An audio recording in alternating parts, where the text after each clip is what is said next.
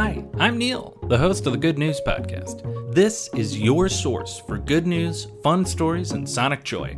All of this goodness is coming to you from beautiful Chicago, Illinois. Today's good news comes to us from Indianola. Indianola is a small town in Iowa, about 20 minutes from Des Moines.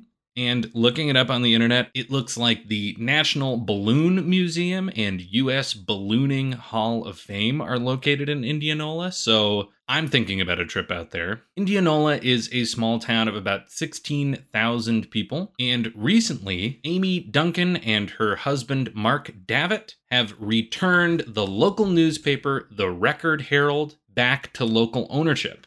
A troubling trend in recent years has been this massive consolidation of local media organizations, newspapers, radio stations, TV stations are all being bought up by these mega corps. This one, the Record Herald, was purchased by Gannett, and Duncan and Davitt worked for the paper for a combined total of more than 50 years. After leaving the newspaper, they started their own local news website, which, of course, has its own challenges, not least of which getting people who are used to a paper newspaper online to read there. I heard about this on NPR. Amy Duncan has a great quote from this interview.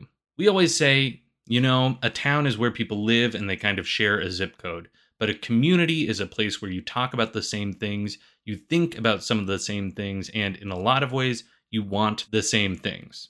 And time will tell if this newspaper is one of those things that the community wants. Just last week, they started sending out their print newspaper again after months of preparation.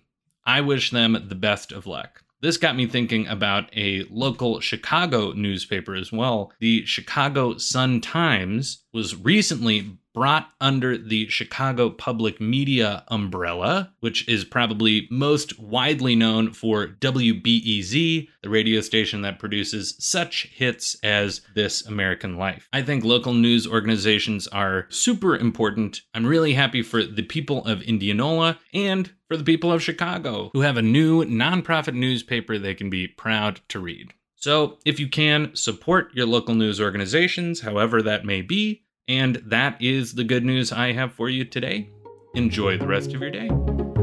Thanks for listening. If you've got good news or an idea for the show, amazing. Send an email to hello at thegoodnewspodcast.fm. While you're at it, follow us on Twitter at The Good News Pod.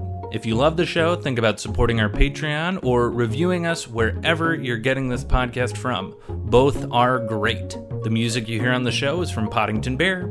Have a great day.